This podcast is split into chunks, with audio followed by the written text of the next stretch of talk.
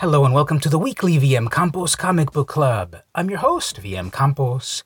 This is the podcast where I review a comic book, new or old, from my collection on the factors of the cover art, interior art, plot, and enjoyability of the book on a scale of 1 to 5, and then I tell you to get it or shred it. For the free version of the podcast, head on over to patreon.com slash vmcampos. This week I'm reading Stranger Things and Dungeons & Dragons number 1, published by Dark Horse Comics and IDW in 2020. So, first off, a little background information as usual. This is one of the many Stranger Things comic books that have debuted since the Stranger Things Netflix show debuted.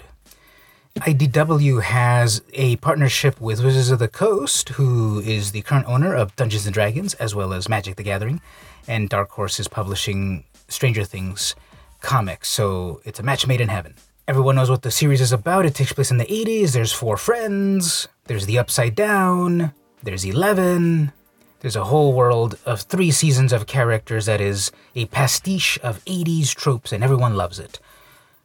Full disclosure, I loved season one. Season 2, I liked it less, and season 3, I watched two episodes and gave up on it. So, this just goes to show you that my adage is I prefer the comics versus the movies or the TV shows, because when you read a comic book, you become part of the series. Where you watch a movie or watch a series, you're just very passive about it. Obviously, you do you, you enjoy what you enjoy, but comics is where it's at. So, read the comics, watch the movie, watch the comics, watch the series, but it's always about the comics for me.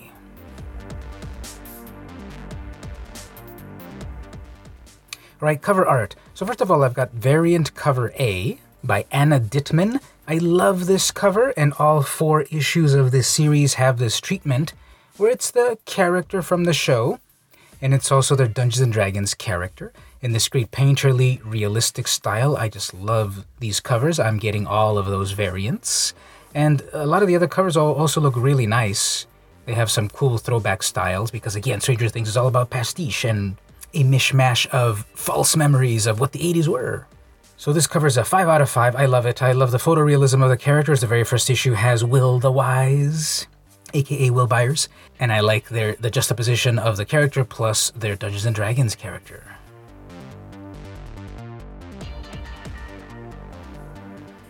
interior art is not in that same vein. It is by Diego Galindo as the line art and colors by Msassyk, lettered by Nate Piekos. So the interior art is is good. It I think the caricatures of the characters are are, are good. They they look like the the characters from the show and the environments look good. There's a great scene in the in the woods when the bullies show up, and the colors through the trees look nice. And it's on a technical level, the art is good. I just I'm I'm not loving it. it I'll give it a four out of five. It's realistic with some aspects of cartooniness. Panel layout works fine. There's nothing that is amazingly over the top that really makes the comic book medium shine. There's superimposition of panels, and there's the succession of time given within these panels, and close ups and medium shots. There's enough space for dialogue, balloons, and such. A couple vertical panels here and there. It's fine. It's it, it's it's serviceable. Obviously, it's a million times better than what I could do, but I guess it's a four out of five. The interior art. Written by Jody Houser and Jim Zub. Jody Houser has worked on a lot of the Stranger Things comics for Dark Horse, and we've also got Jim Zub working on this one. I believe he worked on uh, like the Samurai Jack series um, recently. Not really recently, in the last five years, but you know what is time. So um, the story's cool. It's a it's a prequel to season one.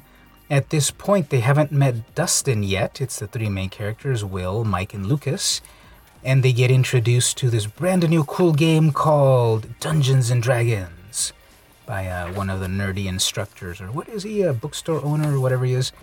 So they start playing Dungeons and Dragons. They've got the bullies to deal with that we see in the series, and then at a certain point they they meet Dustin because he overhears them talking about um, that a roll is not impossible, just improbable, and they become fast friends.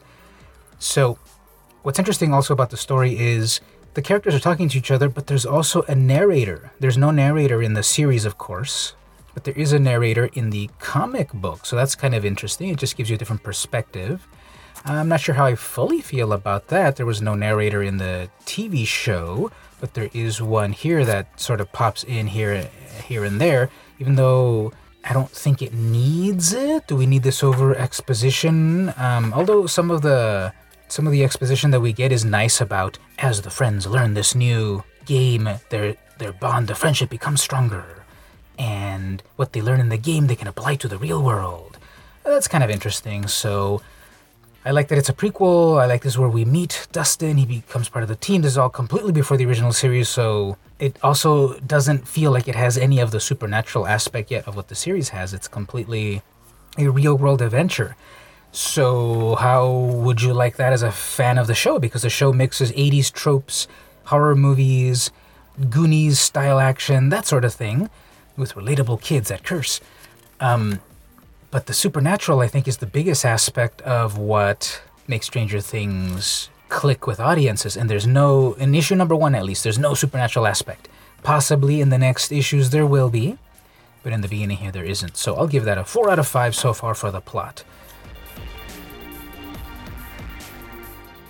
The enjoyability, I enjoyed it. It was pretty cool overall to see this origin story, to mix um, the art of the characters of the real world with their Dungeons and Dragons sort of counterpart of things. They're battling a beholder at one point and such.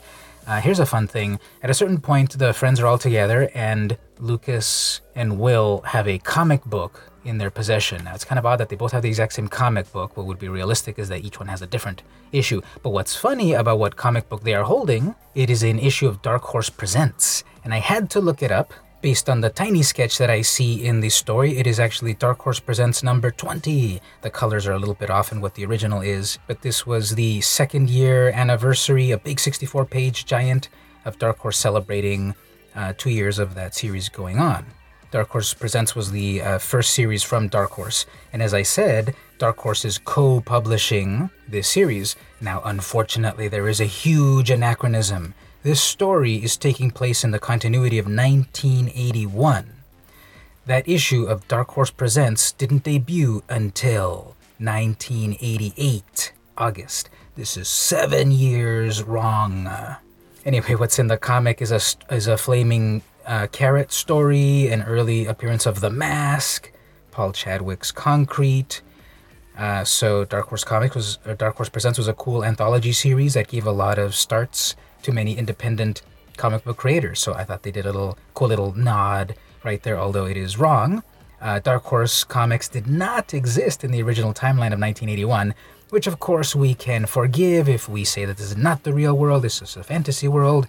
There might be anachronisms here and there, but I like to kind of see that behind the scenes stuff once in a while. So the enjoyability, I'll also give it a 4 out of 5. As I said, I enjoyed season one of Stranger Things a lot, season two a little less, and season three I didn't finish watching. Um, comic books, I often enjoy them a little bit more than the movies or shows because, again, you can be a part of the series rather than being passive about it. You fill in the details of the story in your own mind. You put yourself into the story as you read a comic book. Whereas other sorts of media, you just consume it, you sit back, yes, it makes you think and feel and such, but here you really become a part of it in your mind. So it is an enjoyable book if you like Stranger Things, if you like Dungeons and Dragons, and you like 80s movie pastiches.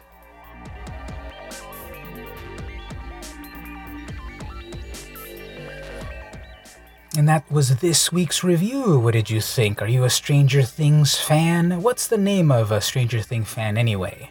Various fandoms have their own names, right? Are you a Trekker? Are you a Stranger Thingian? Yeah, I don't, I don't know what the special name is for fans of Stranger Things. Are you a D&Dite?